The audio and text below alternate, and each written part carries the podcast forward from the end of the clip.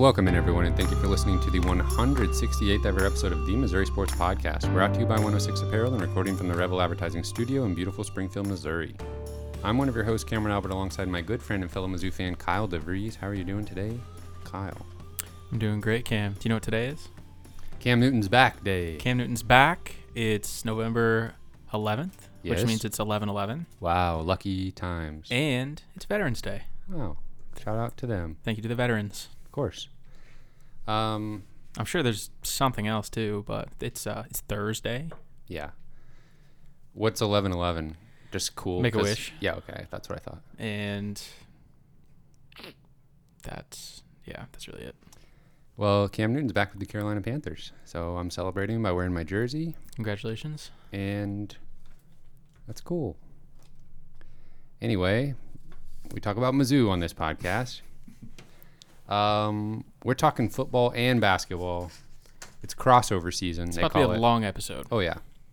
So strap in. I hope you enjoy listening to us because you're gonna have a lot of it for the next uh, next little while while both seasons are happening at the same time. Before we dive into all the games, I want to remind everyone check us out on YouTube, subscribe there. Even if you don't watch on YouTube, that helps us out a lot. Um, leave us a review on the podcast platform that you use. That's uh, much appreciated. And of course, you can support the podcast directly with money on Patreon. Patreon.com slash Missouri Sports Pod. That's that's how it works, Kyle. Hadn't thought of it. Hadn't thought of it that way. Um, Kyle, do is there any big news this week that we need to talk about? Or are we just going games, games, games? Uh, there's a lot of game action. Yeah. Um, can't nothing really comes to All right. Well, you think on that. I'll introduce the first game that we're going to talk about, and that is Missouri versus Georgia. Football. Missouri lost 43 to 6. Kyle, was it or was it not as bad as that score sounds? Um, that's a great question. Uh, let me tell you, it was. I expected worse. I'll tell you that for sure. I thought it would be way worse. Um, and we're gonna get all into. We're gonna get all up in this. Yeah. But I really thought this would be the ugliest football game I ever watch, and uh, it really wasn't. No. Yeah, it's especially since I expected it to be so bad. Them getting blown out forty-three to six or whatever it was. I was like, wow, that was really pleasant. Yeah, there were definitely some specific things that we'll talk about that made it uh, seem okay. And I think we can just jump right in with the defense because early on and then for stretches throughout the game, the defense looked competent. I know that sounds weird because they did give up 43 points, but it is Georgia. Um, and we just didn't, we saw a little bit of heart and we saw a little bit of execution from the defensive front in stopping the run specifically. Um, honestly, for Georgia for Georgia to have a single three and out in this game, I feel like is a success for the defense. Yeah, the game especially started off so well. Um, you know, you, you just said let's talk about defense, but just in general, um, with the unknowns of the backup quarterbacks, you know, Tyler Macon was driving down the field in that first drive, um, had a little miscommunication, and so the drive stalled. But you know, then Missouri comes right out on defense, and I don't know, it wasn't a three and out, was it? But they just they played really well, and Georgia had to punt. Yeah. and Nice little return by uh, Boo Smith. Yeah, set um, Missouri up with pretty good field position. things started off really good and it just like you said it was so good to see missouri really fight on defense like they were showing up in the trenches they were winning the battle at the line of scrimmage we haven't seen that all year long and against the number one team in the country nobody saw that coming Right. Um, just have to force georgia to have to kind of change the game plan and like realize oh, we can't run on these guys. Like we have to throw. Yeah. was it was good to see that and they they did that. They threw and they threw very well but just to see missouri um, do something they have not done all year against an absolute juggernaut of a team um, and georgia they run the ball so well and to see them not be able to do that very well against missouri was kind of shocking. Georgia was without a starting tackle, um, which maybe impacted it a little bit. But um, yeah, I mean, if you would have told me that Missouri or that Georgia's entire offensive line, starting offensive line, was out for this game, I still would have thought that they would run the ball all over Missouri's defense. Yeah. And later on in the game, um, they were able to get you know Georgia's able to move fresh legs in and out of the backfield to always uh, have somebody that's ready to break off a big run. So they did do that eventually, um, but I mean they didn't average like an obscene yards per carry like we've seen offenses do against Missouri. Um, so again, I just see those little things as successes and it honestly makes me feel a little bit better about the defense as far as like not I still hold out hope that they're going to be able to grasp the scheme and make plays, make some tackles, stop offenses at the line of scrimmage from time to time. Uh, because if you can do that against Georgia even a little bit of the time, then you ought to be able to do that more successfully against worse teams. Yeah, I mean it was obviously a step in the right direction, and that's kind of the sad reality of where we are with this season. Is uh, Missouri's run defense has been historically awful. We know that. Um, they haven't been able to stop anybody, including Vanderbilt and like oh, SEMO. Everybody has Yeah. had a good day against Missouri on the ground. Um, so it's certainly a step in the right direction. Um, you know, sometimes learning a new scheme can take can take a while, and so maybe they kind of feel like they're grasping the scheme a little bit better. Um, I wanted to throw out a little, uh, kind of a controversial thought, maybe a little bit. Let's hear it. Um, it's kind of out there a little bit, but maybe just a theory. Um, it seemed like the defense, and I don't even know if these two things relate at all, but it seemed like the defense was playing really hard. It seemed like they were really excited to be out there. Do you think that their effort has anything to do whatsoever with the quarterback change and just maybe wanting to play their very best to give Tyler Macon and Brady Cook the best shot at, at performing well in this game? Um, short answer, no. Um, more wishy-washy answer is I would hope not, but perhaps um, a change in quarterback mixed with the messaging from the coaching staff of maybe being like, hey, you know, we're putting some a new some new guys out here. You guys got to step up. You know, this is a big moment. Honestly, what I'm optimistic about is that the messaging from the coaching staff, they've said that they, you know, it was reported that the coaches were kind of talking to the players about you don't get to play the number one team in the country, you know, every week. And some players go their entire career, college career, without um, going up against the number one team in the country at any point. And they talked about on the broadcast, um, Drinkwitz spoke about Michael Maietti, Michael Maietti, and he said he's played in 55 college games, and this is the first one against the number one team in the country. So perhaps that messaging got through to the players. I would like to credit that a little bit more than the changing quarterback because of what that would say about Connor Bazelak. I don't want to really No. believe that they were so down on the situation on offense that changing quarterback at this point would like spur on the defense to perform better. Right. I don't want to like demonize uh, Connor Bazelak or anything here. I just maybe suggested there was just a little bit of a change, just turning the the page on a new chapter. Maybe kind of getting excited for the future was enough to maybe get these guys going a little bit. Who That's knows? possible. Uh, probably not. You're probably right. I'm sure it has nothing in common whatsoever, and they're just they were playing hard because of the the messaging they've been hearing all week, and they're they're playing with house money. They got nothing to lose, Yeah. and might as well just go all out and see what happens against the number one team in the country. Yeah, but you definitely do want to see the team rally around a younger player when they're getting a shot uh, to start, especially at quarterback. Obviously, very crucial position in football. So, I just would, I would want the players to be challenged to bring that energy next time Connor Bazelak starts a, football game, Yeah. because you know he needs it just as much as any other quarterback, any other player on the team. He needs to know that they have his back and um, you know, all that kind of stuff if they want to be successful. Um, if you had to pick a, a guy to start next game, like if you, I guess, who did who did you enjoy watching the most? I guess out of Tyler Macon and Brady Cook, who who excited you? What what did what did you like from those guys?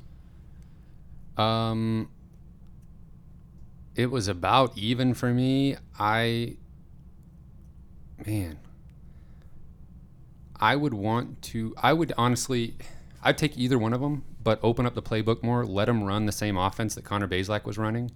Um, I mean, let's talk about that a little bit. That was something I wanted to get to. Was the it really seemed like a trimmed down version of the offense against Yeah. Georgia, and I don't think that was just because they were playing Georgia. Right. It was probably a combination of the fact that it was two completely new quarterbacks and the best defense in the country. Right. Like both of those things were just the perfect storm for I just- very conservative.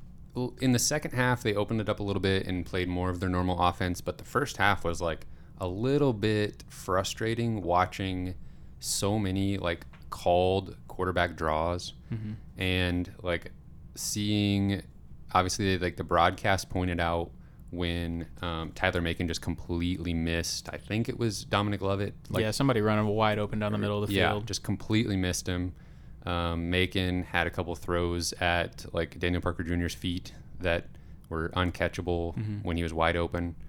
Um, but he looked good on the ground. He looked good, Yeah. kind of avoiding uh, defenders and being shifty and making plays and extending the play, still looking downfield. Right. Uh, there wasn't a whole lot to do downfield some of the time. Um, and Brady Cook did a lot of the same stuff. I don't think their games were too were all that different, and, and the stats kind of they were pretty similar. Yeah, I don't, I don't know that anything changed my mind too terribly much on, on either player. I still think Tyler Macon in the long run is the highest ceiling quarterback we have on the roster at the moment. And, you know, if, I do think some of his poor throws in the game were probably just some jitters. I mean, we've seen his high school tape, um, and there were some plays in this game even where he, he we know he can throw. And he's got a pretty nice arm, and, you know, he probably needs to work on accuracy and throwing on the run a little bit. But if he's able to develop um, his passing, he could be a really, really good college player. And um, I was really impressed with um, how athletic and fast he looked, and it was really kind of shredding Georgia's defense at times um, in the beginning of the game. Yeah, that first run that he had, I think it was like third and long, and he ran for like 20, 25 yards. Yeah, and looked really good and kind of caught Georgia's defense off guard and, um, you know, put Missouri in a good spot offensively there. I think Georgia kind of figured out, oh, yeah, Yeah. they, they want to do quarterback draws, so Yep. let's just be ready for that some of the time. exactly. Um, I will agree with you though. I mean, I think Brady Cook looked really good too. I, again, um, expectations against the number one defense. I'd love to see them both play against a normal team, and maybe we'll get that chance on Saturday. But uh, Brady Cook looked more athletic than I thought he was. He looked really fast. He was getting some good hard runs and was just not afraid to sacrifice his body to get a first down and stuff like that. And you know, we I think he's got a nice arm. Like he's definitely a, a precise thrower. So um, I I would be excited to see both of them play again on Saturday. Um, I don't know who's going to start. It seems like honestly any of the three of them could. I just have no idea what to expect. But I was I was pretty happy with both of those guys. Yeah, I'm trying to see um, if there's any update on uh, Connor Bazelak. I don't think there really has been much come out about him. Drink, Still, Drinkwitz said on Tuesday that he's not 100%, and that's all we know. Yeah. Um, and he, what he basically said it would be impossible to prepare for three starting quarterbacks potentially. So, you know, I I think that I still think it's going to be Brady Cook and Tyler Macon on Saturday. I mean, uh, this might be unpopular, unpopular opinion, but give me, uh, barring like making an injury worse, Mm-hmm. give me 90% uh, Connor Bazelak over the other two.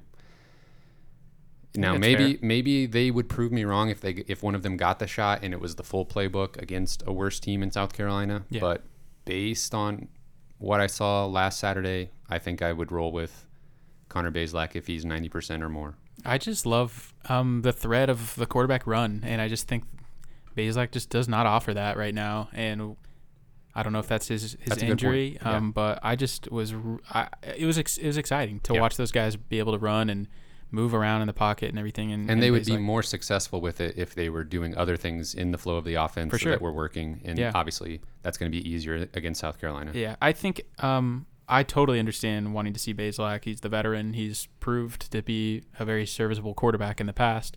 Um, but I think I would love to see another uh, Brady Cook, Tyler Macon game for at least one more week. Just give him a chance against a, a little softer defense.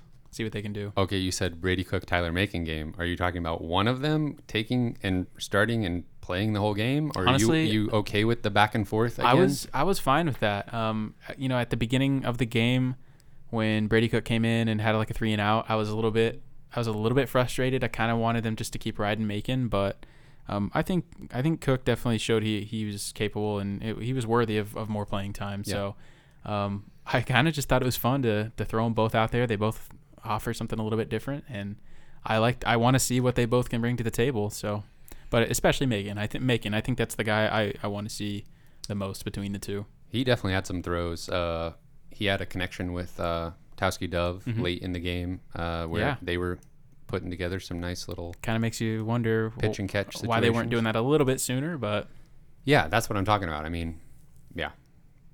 Fewer design quarterback draws, please. Uh, I like the option stuff though. Mhm. Like I would love to see some Tyler Macon, uh, Tyler Badie speed option um, type of plays against South Carolina. Um, Tyler Badie didn't have a whole lot of running room against Georgia. They didn't really try to run the ball a whole lot with the running backs.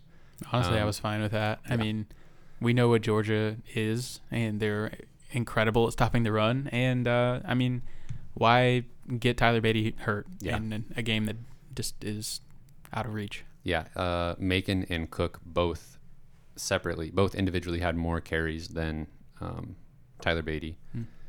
Um, I thought it, it was kind of funny. Drink was upset with Brady Cook on one play for not realizing where the first down was and going down a little bit too early. But I think he made up for it later by like really selling out on a fourth down to try to get to the Yeah. to the sticks. Yeah, get a he first down. really sacrificed his body on that particular play you're talking about. uh, barely got there. Like, I don't know. If that was a, a closer game, I don't know. Maybe they look a little bit closer at that play and see Yeah. if he really got there. But they called it first down. We'll take it. Um, so the quarterbacks combined threw the ball 32 times and ran the ball 22 times.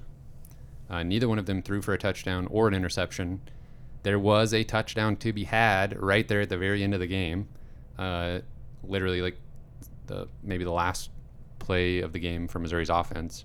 Um, they were moving down the field, and I think Georgia fans were kind of mad that Missouri's offense was trying to score a touchdown there at the end. I bet they were. but uh, I was happy to see it, but and they almost did. But Well, they had a streak of like several games of not giving up a touchdown. So Yeah. Missouri was really trying to break the streak, and uh, of course, I wanted to you know to see Tyler Macon get some ex- some experience and kind of an end of the game drive, even though it meant nothing. he had Daniel Parker Jr. right there at the end, Yeah. but that was one of the two that he kind of threw at his feet. For sure. Unfortunately, it was like basically the same type of play.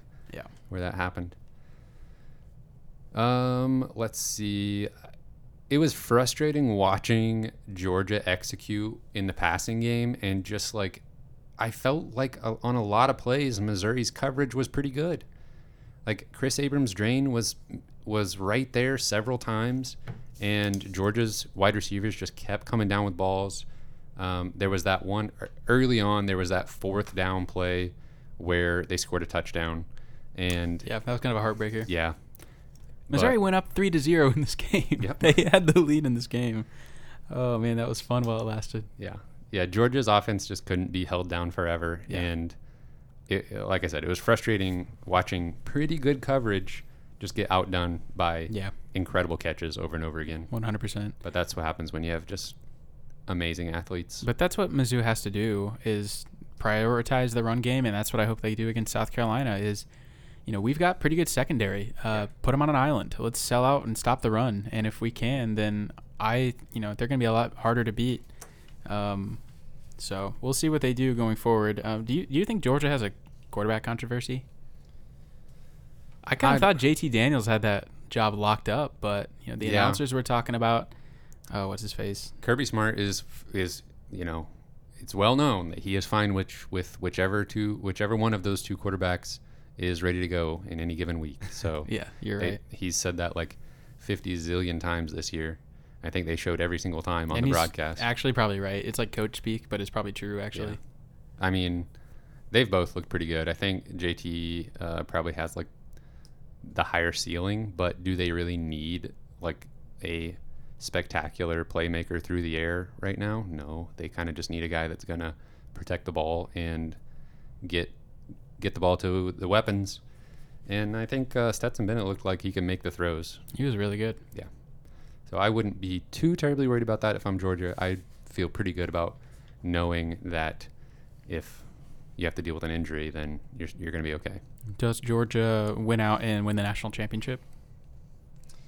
Georgia, like, they would probably do something like be undefeated and then lose. They Georgia would do something like go undefeated all the way to the national championship game and lose again, like they did against Alabama a few years ago. that kind of has been their mo. Yeah. And then they'll probably like fire Kirby Smart when they get tired of doing No that. Like, way. they do that a few more times and see how see if the, the seat gets hot. Kirby Smart had a pretty funny hot mic moment in this game. That is was true. the most blatant hot mic, like just f bomb I've ever seen. Like it was right next to the ref who turned on his mic to announce a penalty or Yes. something, and so the entire stadium Perfect just heard it so clearly, inc- including everybody watching on TV. Um, yeah, I think Georgia's really good still. I think Yeah. I think it's it's a pretty good chance they'll just go into undefeated and, and win the whole thing. But I wouldn't be surprised if they just couldn't quite put it together and tripped up in like a crucial in like the, the semifinal and just like inexplicably lose a game when they're the number one seed. Seems like theirs to lose for sure. Um, let's see. Anything else on that Georgia game? I do have two. Uh, if you're done with the Georgia game, I do have two quick little recruiting uh, notes to share today. If I was just gonna say Missouri is now four and five, one and four in SEC play, and still need a couple games to still need a couple wins to become bowl eligible. That's the goal. Uh, Missouri did get two crystal ball predictions today um, for the 2023 class. Uh, both four-star players. Uh, one is Marvin Burks. He's a safety from Cardinal Ritter, and the other one is Logan Reichert from Raytown in Kansas City, which I think Missouri's has been in the driver's seat for Logan Reichert for a Mhm. long time. It just seems like he just wants to stay home, and and he's an offensive lineman, so he would be a wonderful addition for sure. So just a quick little update on that. On Missouri's going to have a great 2023 class. I think. I think it's going to be very Who's strong. the Who's the? Uh, I think he's just listed as an athlete uh, who maybe a five star player. Um, 2023.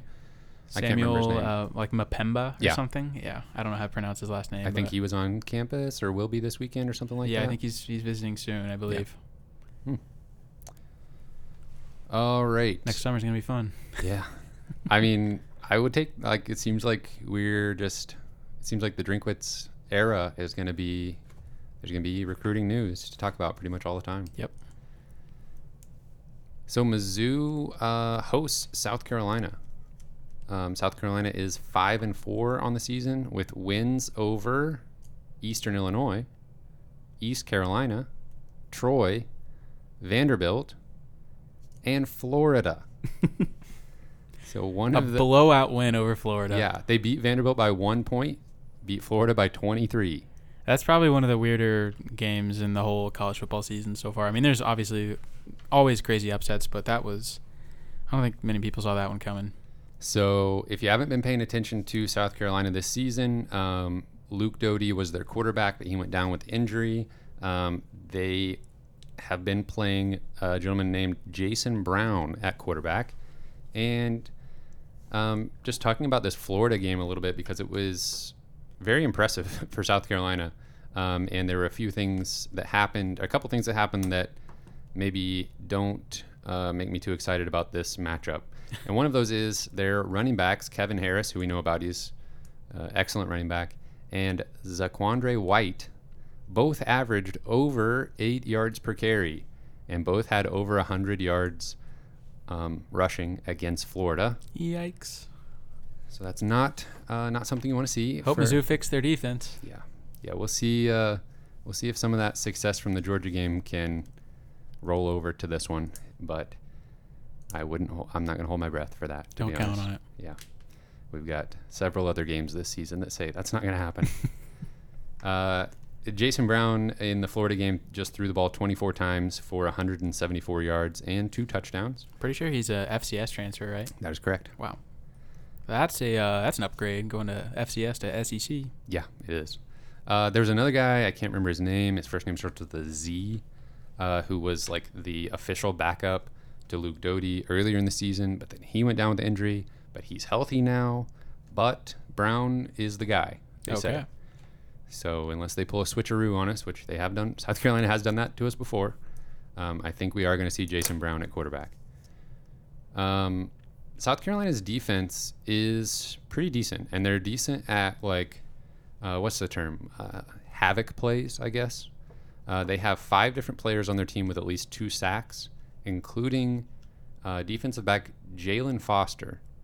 So Jaylan Foster has two sacks. He also has five interceptions and two forced fumbles on the season, and he is their team's leading tackler. Wow. He's pretty good. That's insane. yeah.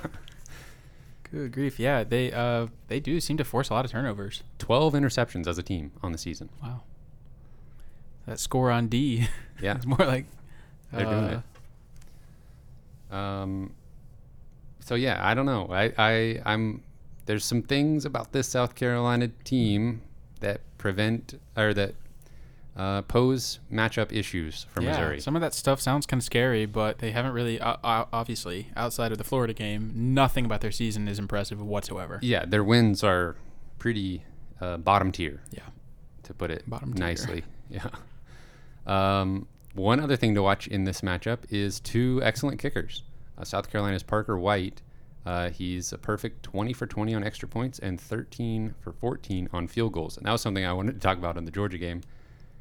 Harrison Mevis Mm, got, missed a field goal I forgot about that. You had to bring that up. and didn't miss it by much. It was off the upright. Yeah. But we knew it was bound to happen eventually. Uh, I think you said during the game, rather it be in a blowout than Yeah. like, Just get out of your system now. yeah, And there'll be a more important kicks down the road, and you'll definitely. hit them all. It was kind of sad though. I was almost like, I don't know. Obviously, I'm a weirdo and I'm a sucker for like just weird stats and stuff, and I just wanted to see him unrealistically go perfect for the season. So like, I was like, I'd rather them go for it on fourth down to preserve his perfect kicking uh, percentage, which makes no sense. Just that's just how my brain works sometimes. You love the record books. Yes. um, so yeah, so South Carolina can run the ball. Uh, Missouri not great at stopping the run. South Carolina good defense. Missouri offense has struggled from time to time, and we're probably going to have a backup quarterback starting again. Yeah. Yeah, I mean, there's a lot of unknowns here um, for both teams. Um, but I just think whatever their game plan was defensively against Georgia, do it again. Uh, keep the gap integrity, win at the line of scrimmage, make them pass. And because clearly, I mean, uh, Brown, he's been fine, but he's he's not going to kill you. He's not Stetson Bennett. And uh, he's a lot more of a, of a game manager, just kind of throwing when they have to. And I just think they that's what they have to do. Just uh, they have to focus on the run. Well, if there was any team this year that was going to actually do what Mizzou fans think most teams should do and just like abandon the pass and run 90% of the time, I think it could be South Carolina in this game. Yeah. Um, I'm looking back at some of their other games, uh, they actually are a team that scored a touchdown against Georgia earlier this year.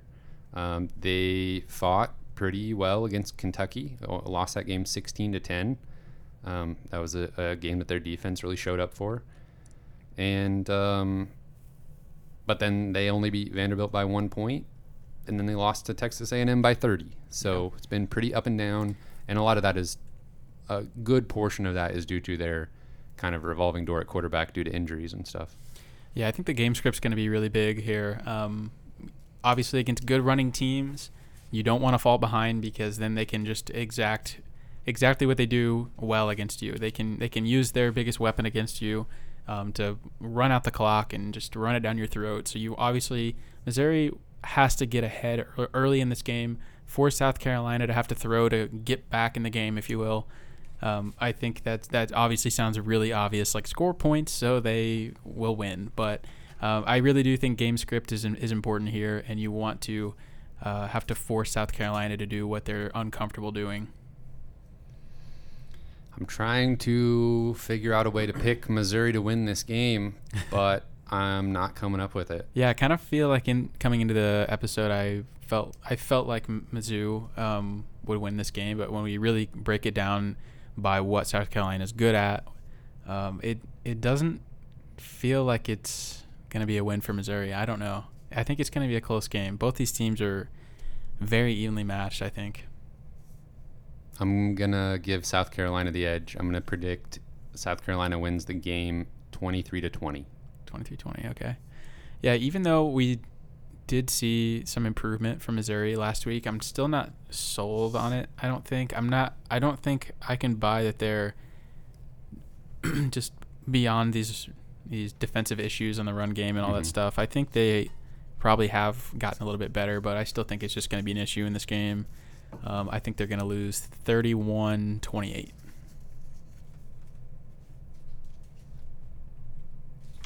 I hope we're wrong. Hope we're wrong. Would Mm. love to be wrong. I mean, It'll be close if- though. I think so. And uh, I mean, if Missouri wins this game, I and they're they're in business for a potential bowl appearance. It looks like Florida is kind of going down a little bit. Arkansas is probably beatable if you you know if you play your best game. Um, it's not impossible, but th- if you're gonna make a bowl, obviously this is the game you have to win. This is this is the easiest game left on the schedule. Yeah, I mean we'll see where where Florida is uh, when that game comes around because they are kind of, um, I mean they're kind of falling apart a little Yeah, bit. But I love it. yeah, th- that's fun. that is nice to see. I mean, couldn't happen to a worse guy in Dan Mullen either. Oh yeah. Um, yeah, I hope they pull this one out. Uh, the, the the Vegas is saying like pick them. Uh, it's not Just a coin yeah. flip. Yeah, like I don't I don't think either team was favored last time. I think time that I makes looked. a lot of sense. I think he's, if these guys played 10 times, they probably split. Yeah. That's basically the same thing as a coin flip. Yeah, it's That's- like it's like 50-50. I mean, it's a lot like- like, just in half, you Half. know, half and half. Yeah. Um, let's pick some more games, I guess. We are going to move on to SEC Pick'em Plus Nebraska. And the guest the Patreon pickers were, were running away with it a little bit. I, I couldn't make up any ground. Kyle made up some ground. So they've turned to their star picker, Daddy JD. He's the one that kind of blew it open for the guest pickers, and they brought him back out to see if he can kind of shut the door on any comeback attempt. So this is opportu- like our opportunity to jump back in. They're in. rolling out like Mariano Rivera against us, like just the greatest closer ever, just to shut the door on us. Had to go back to back to the well. Yeah. Don't blame him. Alrighty, so am I on? Mm-hmm. Seem You're of, live. Seem kind of quiet. You're live. Alrighty, so last week, Cameron, you got four points. Kyle got six. I got three, and our guest picker Tristan got four. So not a ton of movement, but Cameron made up a couple points. The season totals are: I have 45, Kyle has 47, Cameron you have 49, and the guest has 54. Oh my gosh. So Time to make a move. There's there's there's a couple games. I haven't looked at who uh, JD picked this week, but I think there's going to be an opportunity to go against them on a couple of these. All right. Well, first game is New Mexico State at number two Alabama. Alabama is a. You want to take a guess? I think I know this. 37. I, I saw it. It's it's ridiculous. Fifty-one. Oh my god. Uh, I think Alabama's eight and one. New Mexico State is one and eight on the season. That's exactly backwards. Yeah, Flip. reverse reverse of each other. Reflectioned. Yeah, I'll take Alabama. Oh yeah.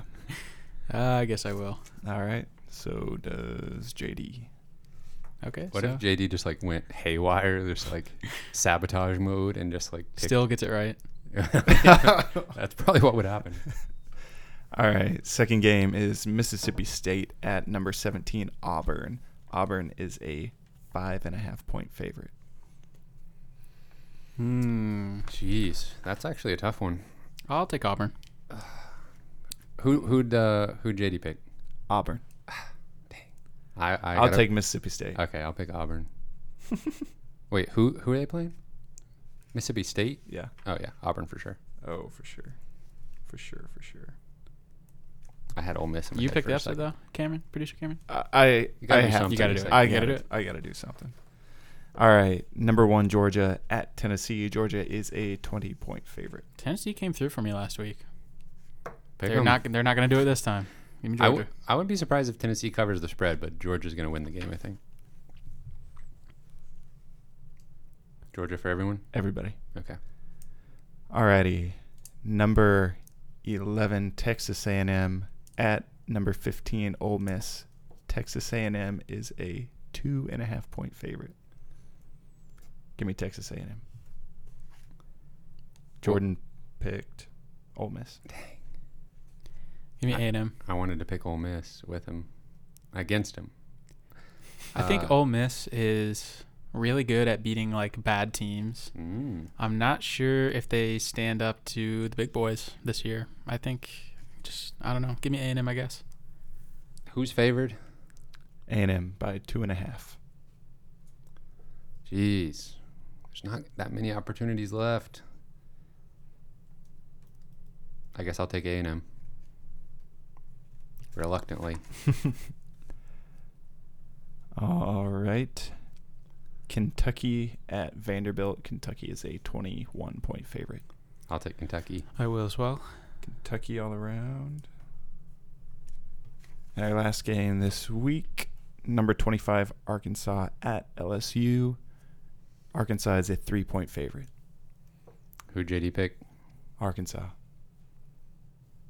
LSU actually played okay Against Against- Alabama? Yeah, Yeah. that was weird. I think that was a. I think that was an outlier. Wait, uh, this is at LSU. Mm-hmm. I'm picking Arkansas. Give me LSU. I'll take LSU. Oof. Oh man. I feel like I feel like JD did the smart thing on a lot of those and really Went safe. yeah Mhm. Yeah. made it to where we can't gobble up a bunch of points. Maybe maybe next week we should just not. Well, I don't know. I guess it doesn't matter. He's influencing our picks pretty heavily, Well, yeah, I want to. but we want to catch him. So Yeah, He's playing Exactly. mind games with us. Yeah, yeah. that's our only advantage at this point is being able to pick against him to maybe get an extra point. Um, no Nebraska this week. Nope. They're too scared to play football. Off the face of the earth. Yep. Man, just think of all the points I'd have if I had never picked them. yeah, you would probably be winning. Well, they're dead to us this week. Um, don't go anywhere. We're talking basketball now. Oh yeah. We're switching gears. It's basketball time. We had a basketball game. It's fun. Got back into it. Missouri won. They beat Central Michigan 78 to 68. A lot of new faces. Um, but it definitely looked like a Cuonzo Martin team that we're kind of used to seeing. Mhm. That was kind of a little bit refreshing that like there wasn't some kind of new system. There was nothing just like jarring really about watching them play that first game. It just made a lot of sense. Yeah. And we've got some talented players. And I'm I'm really excited. I'm optimistic after that first game. Um, there was a lot of stuff. I think there were things to like. Um, obviously, Missouri was without a probably like a, a starter in most games. Um, Dajuan Gordon was out. Um, I don't know. We didn't hear much about his situation like leading up to the season, but he had to sit out one game Yeah. because I- he participated in some summer league basketball game that was not sanctioned by the NCAA. So, of course, the NCAA just you know really looking out for the student athletes. Mhm. Uh, you can't go play in a summer league game. You True. should know better than that. Absolutely. Uh, so he had to sit out a game, but it was all right. Um, Mizzou came through with a win, and it was pretty fun. Yeah, honestly, I, I not a whole lot surprised me about this game. To be honest, um, kind of like you said, uh, the the schematics of the offense were pretty much the same. They wanted to they they ran in transition a lot. Uh, they played good defense. Um, they were diving on the ground for balls. Mhm. Um, they had some pretty long droughts without scoring a couple of times. Like Yeah. it was pretty much just a hallmark Cuonzo Martin basketball game. Yes. And uh, yeah, I, I do think that. Okay, so the announcers actually said Deshaun Gordon. Yeah. Well, I'm gonna go with What's the guy's name? It's Jarrett. It was Jarrett Sutton and, and? Ben Arnett. Ben Arnett. He was saying Deshaun.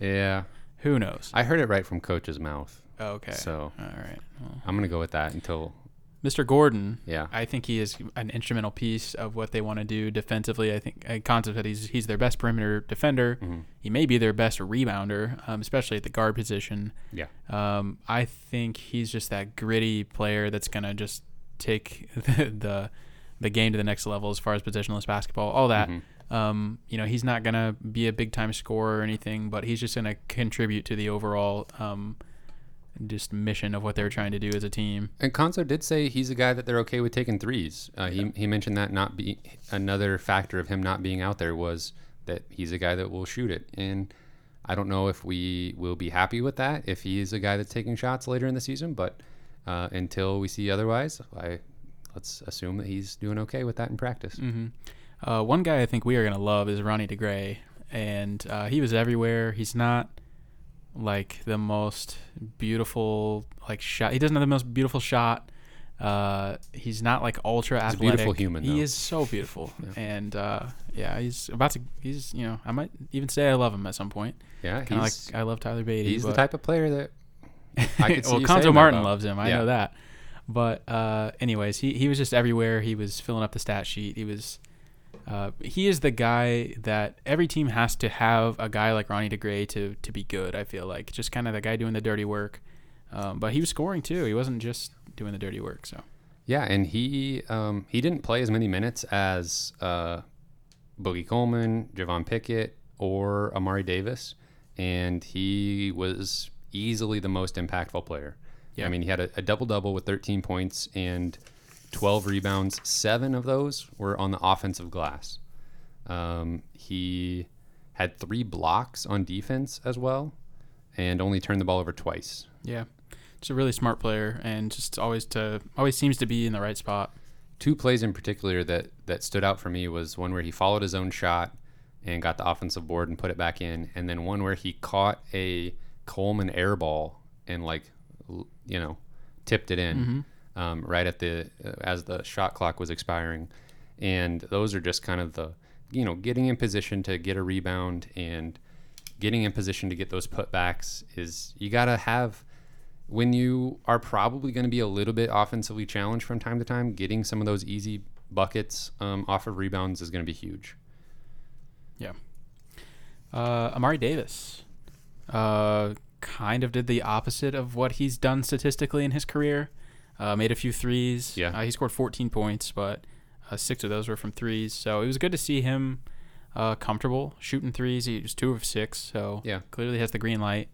Uh, he was fun to watch. I thought. Yeah. He was. He looked very polished. Another guy that Cuonzo talked about being a perimeter defender that they're going to lean on. Um, his ability to finish at the rim for kind of like an undersized guard Yeah. is pretty impressive. You kind of have to be crafty if you're not. Yeah, I f- that was one thing I noticed about him is it just felt like the touch and control on his shots just looked really good. I don't Yeah. I don't even know how to describe it, but he just looked like he knows how to use the backboard like really well. his game, not him as a player, not like physically as a player, but his game reminds me of um, Keon Bell. How he was kind of a, um, it was a athletic guard who kind of wasn't an awesome three point shooter, didn't look the best shooting threes, um, but was able to finish at the rim, finish in transition, crafty around the basket. Um, able to use a euro step That Euro step was beautiful yeah. at the end of the game. that's something that if you have that mastered in college, you're going to be able to have wide open layups more so than other players. It's just Mm-hmm. And he I mean a lot of the stuff he has done well in the past, kind of those pull up jumpers from mid range, he didn't really hit a whole lot of those. So Right. I feel like his you know, he could have had a lot better game if he, you know, hit a few of those. definitely, yeah, wasn't quite as efficient as he's used to being. Mhm. Um, on the negative side of things, Kobe Brown kind of struggled in this one. Yeah. He was able to pull out a decent performance by kind of like willing them through their last little offensive drought at the end of the game by getting to the free throw line and just kind of being like, okay, we're gonna have we got to manufacture some points here, and that was really good to see because he was pretty quiet. He was um, foul prone on defense and had to sit some because of that.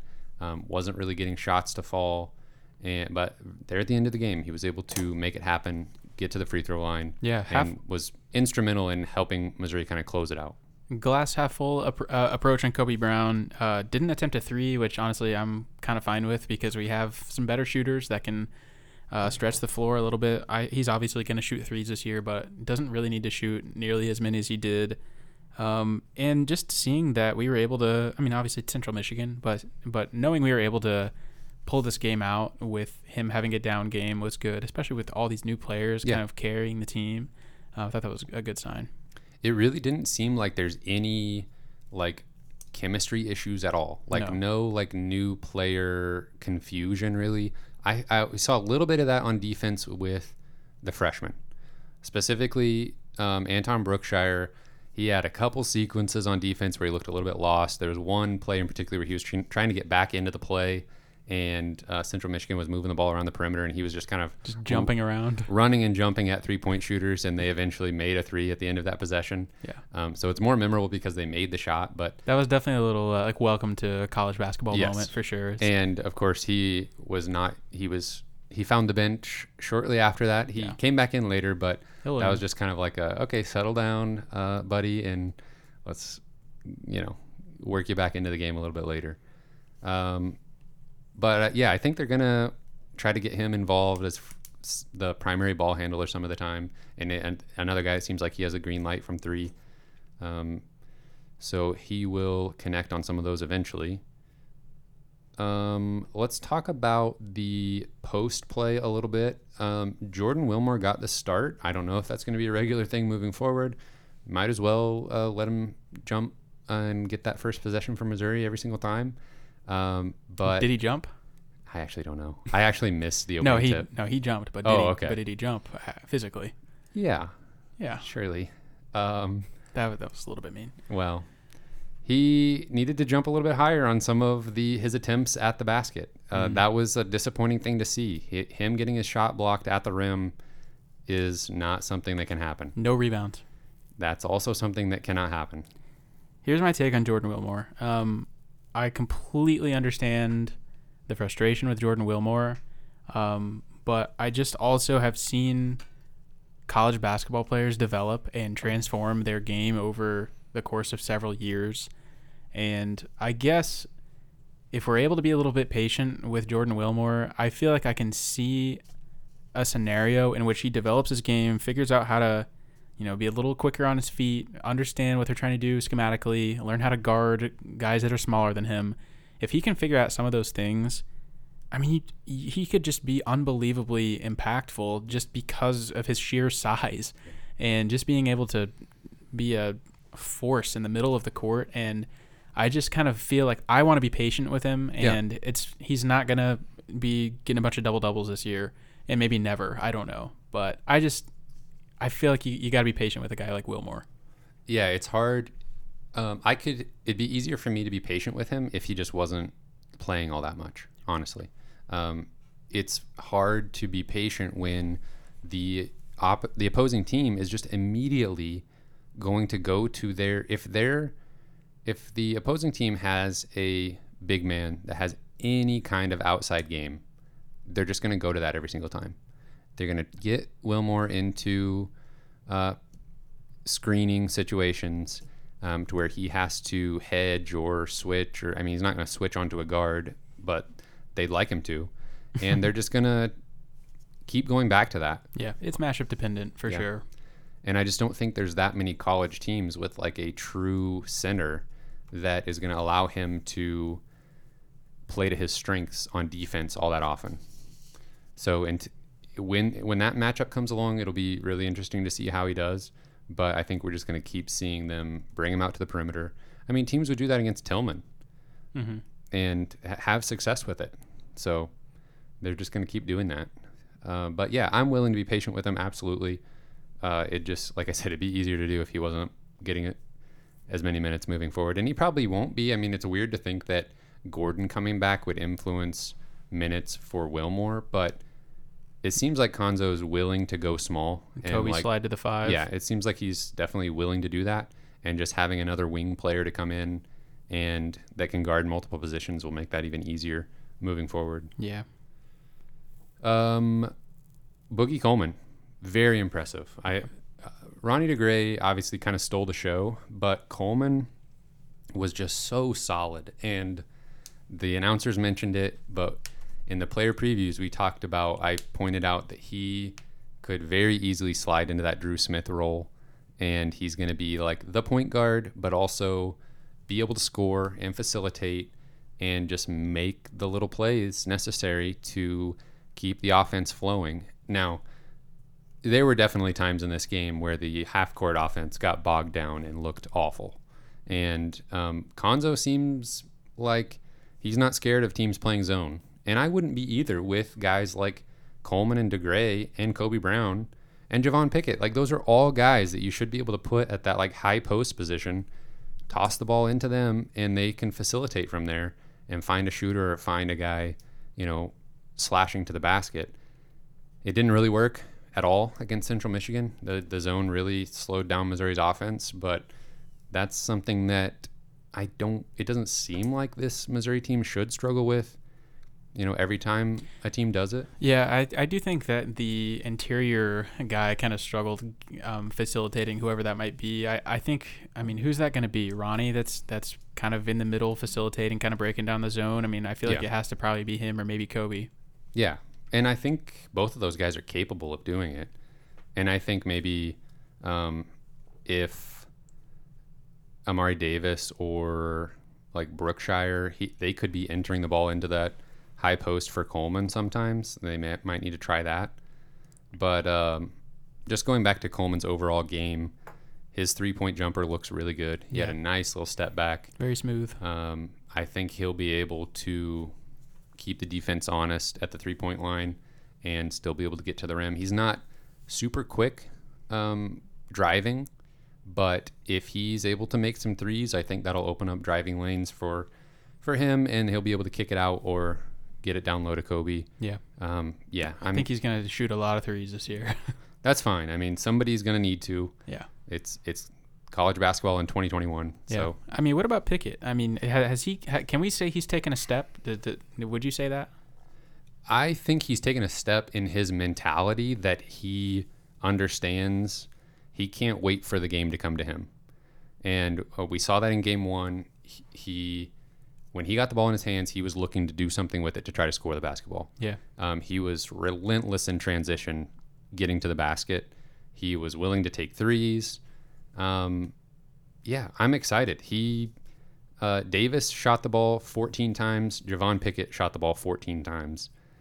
I think we're going to see a lot of that Yeah. moving forward. Yeah, Pickett, 18 points, uh, two for six from three. You know, he's a guy that shot almost 40% from three last year, Yeah. but he didn't shoot very much. Um, I th- I would be perfectly content with Pickett uh, taking a lot more threes this year. I think he I think he can still be efficient at a high level, uh, taking a lot of shots. Missouri, yeah, go ahead. I was gonna say we and we're probably gonna need him too. I mean, Yeah. just him and Coleman Right. are both probably gonna have to shoot a lot of threes. Yeah, and if if Gordon can shoot a decent percentage, then that's even better. Um, yeah, Pickett Pickett looked good. I think he did. He's taken a step, um, almost out of necessity, and I don't know that he his game doesn't look like demonstrably improved over last year. I think it's just yeah, like a it's confident. a dedication to I some I've got to score the basketball. It's a little bit of a this is my team. Yeah. I've been here four or five years. Yeah. Uh, I know Coach Cuonzo more than anybody else here. Right. It's kind of my team. I got to lead it. And Cuonzo's confident in Pickett's ability to do just that. Yeah. So I think we'll see more of it. Uh, Sean Dura Gordon played one minute according to the box score, did attempt one uh, three pointer, and went to the free throw line. So didn't really get to see much from him. Yaya Keita is how they pronounced it on the broadcast. Uh, he played 13 minutes, so the same uh, number of minutes as Jordan Wilmore, and he looked okay. He uh, scored some layups. Um, has a really good shot on his free throws. Yeah, beautiful free Like, throw. He, if that translates to some jump shooting later in his career, it seems like he's got the form to be able to knock down some shots. he had like one play where he like Brookshire had that one defensive Yeah. lapse. Um, Yaya had that one weird situation on offense where like he tracked down an offensive rebound and was kind of out towards the perimeter, and he just needed to hand the ball to I think it was Amari Davis was standing right there. Just give it to him. Yep. Reset the offense. Everything's fine. Held on to it just a second too long. Turned the ball over. Other than that, and that's just like a typical freshman Yeah. mistake. Other Yeah. than that, I, I thought he he played well. Yeah, he looked a little bit out of sorts on defense just a couple of times, but I'm not worried about it at all. Yeah, it's been a while since he played a For meaningful sure. basketball game.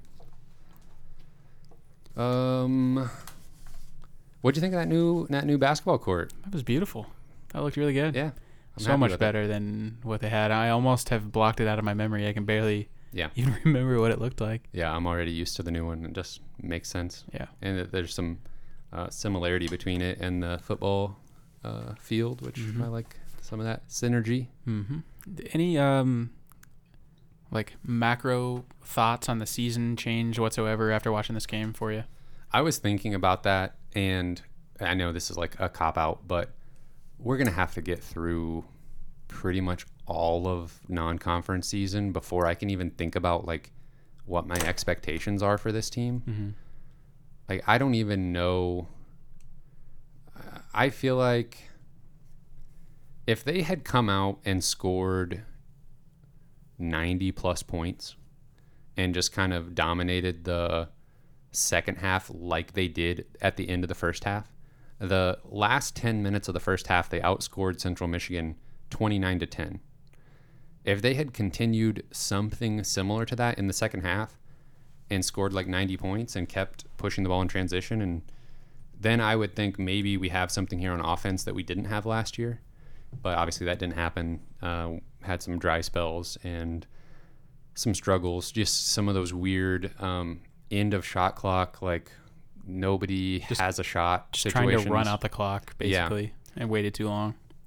yeah. Yeah. that makes me think it's there's going to be some struggles this year and i uh, my expectations haven't really changed from predicting you know 10 to 15 wins total on the Mhm. season Yeah, I think I'm right there with you. I don't really think anything changed as far as my expectations for the whole season. Um, one thing I do think is exciting though is this team seems to have a high ceiling long term, like beyond this season. Yeah. And a lot, pretty much everybody on this whole squad except for Pickett, Yeah. will be here at least two, three seasons. now I, this is like a meme at this point because of covid uh, eligibility stuff pickett could can could return next season Hmm. now Cuonzo doesn't seem into that sort of thing obviously we saw Go be a man somewhere. Yes, Go on with your life. yes um, but theoretically he could return next year correct I think you're right. if allowed by the coaching If staff. allowed, um, but Cuonzo really likes him, so he'd probably That's make what an I'm exception. thinking. That's what I'm. Yeah, I mean, all, all these guys have two, three. I think Ronnie DeGray's got four years of eligibility if you include the COVID year. So, I I really like this team long term potentially. This year might be kind of ugly, but when you let these guys develop, play together for a long time, kind of figure each other out, um, add in Aidan Shaw, a couple of talented freshmen, Mhm. Things are looking pretty good. Mark good. Mitchell. Mark Mitchell, yeah. Okay, yeah. We don't want to. That's misinformation. All right, I was just joking. That was a joke. um, yeah. Uh, Missouri plays UMKC on Monday. Uh, UMKC is 255th in KenPom, so another team that Missouri should beat. Yep. It's a home game. Uh, they are not a good offense. They just lost their first game to Minnesota 71 to 56, and Minnesota, not a good team. Triple digit uh, KenPom team. They're going to be towards the bottom of the Big Ten. Um, UMKC plays Iowa on Friday, so if you want to check that game out, you can see a little preview. But if UMKC scores more than 62 points, that's kind of what I'm targeting for Missouri's defense. Um, UMKC not a good offense. They should, they will struggle. Um, this is a game that I think Missouri's offense will probably perform pretty similarly to the way they did against Central Michigan, but their defense ought to be a little bit more successful in uh, slowing down. What are they? The the Roos? yeah, something like that. Kangaroos. Yeah. Um, one another just quick note on Central Michigan. I don't Only know, one. I don't know his first name. Jackson Jr. Mm. 19 points was making every three, like especially at the end of the game. He Yeah. was chucking them up, Well, just going single-handedly keeping them in the game. Yeah, I, I mean that's just kind of one of those things. Like, if he just you know misses a couple of those, this game is not even remotely close at the end of the game. Yeah, he was five for ten from three. Um, yeah, M- Mizzou was kind of coasting in the second half a little bit. Uh, some sometimes not not by choice. I mean, they were just running to the end of the shot clock a lot of the time and putting up something kind of ugly. But um, I think Missouri should be two and zero after Monday, and their defense should be able to step up and and be impressive. I think, and look for them to keep getting out in transition. That's where they were really successful against Central Michigan. So, so look for them to lean on that. I think Missouri's going to win. You agree? I believe they're gonna win. Keep it. Keep UMKC's score low. Keep it in check. Flex a little bit on defense is what I want to see. Is that it? I think that's That- it. That's a whole show. it was a lot. Fun times. It was fun. A lot going on. Oh yeah. Um, let us know what you think about the basketball team after one game. Special thank you to our Patreon supporters at the $10 level and above Britt Treece, Brian Smith, Ryan Lee, Tristan, Ben Smith, Parker, Daddy JD, Luis Hernandez, and Tim Keens. Uh, thank you, fine gentlemen. Uh, you can find us on Spotify, Apple Podcasts, Google Podcasts, or on Twitter at Mizzou Sports Pod, and you can email us at MissouriSportsPod at gmail.com. Thank you, fine gentlemen. You can find our t-shirts and stickers on our online shop, MissouriSportsPod.BigCartel.com. Thank you, fine gentlemen. Thank you for listening, everyone. We will see you next week after a win.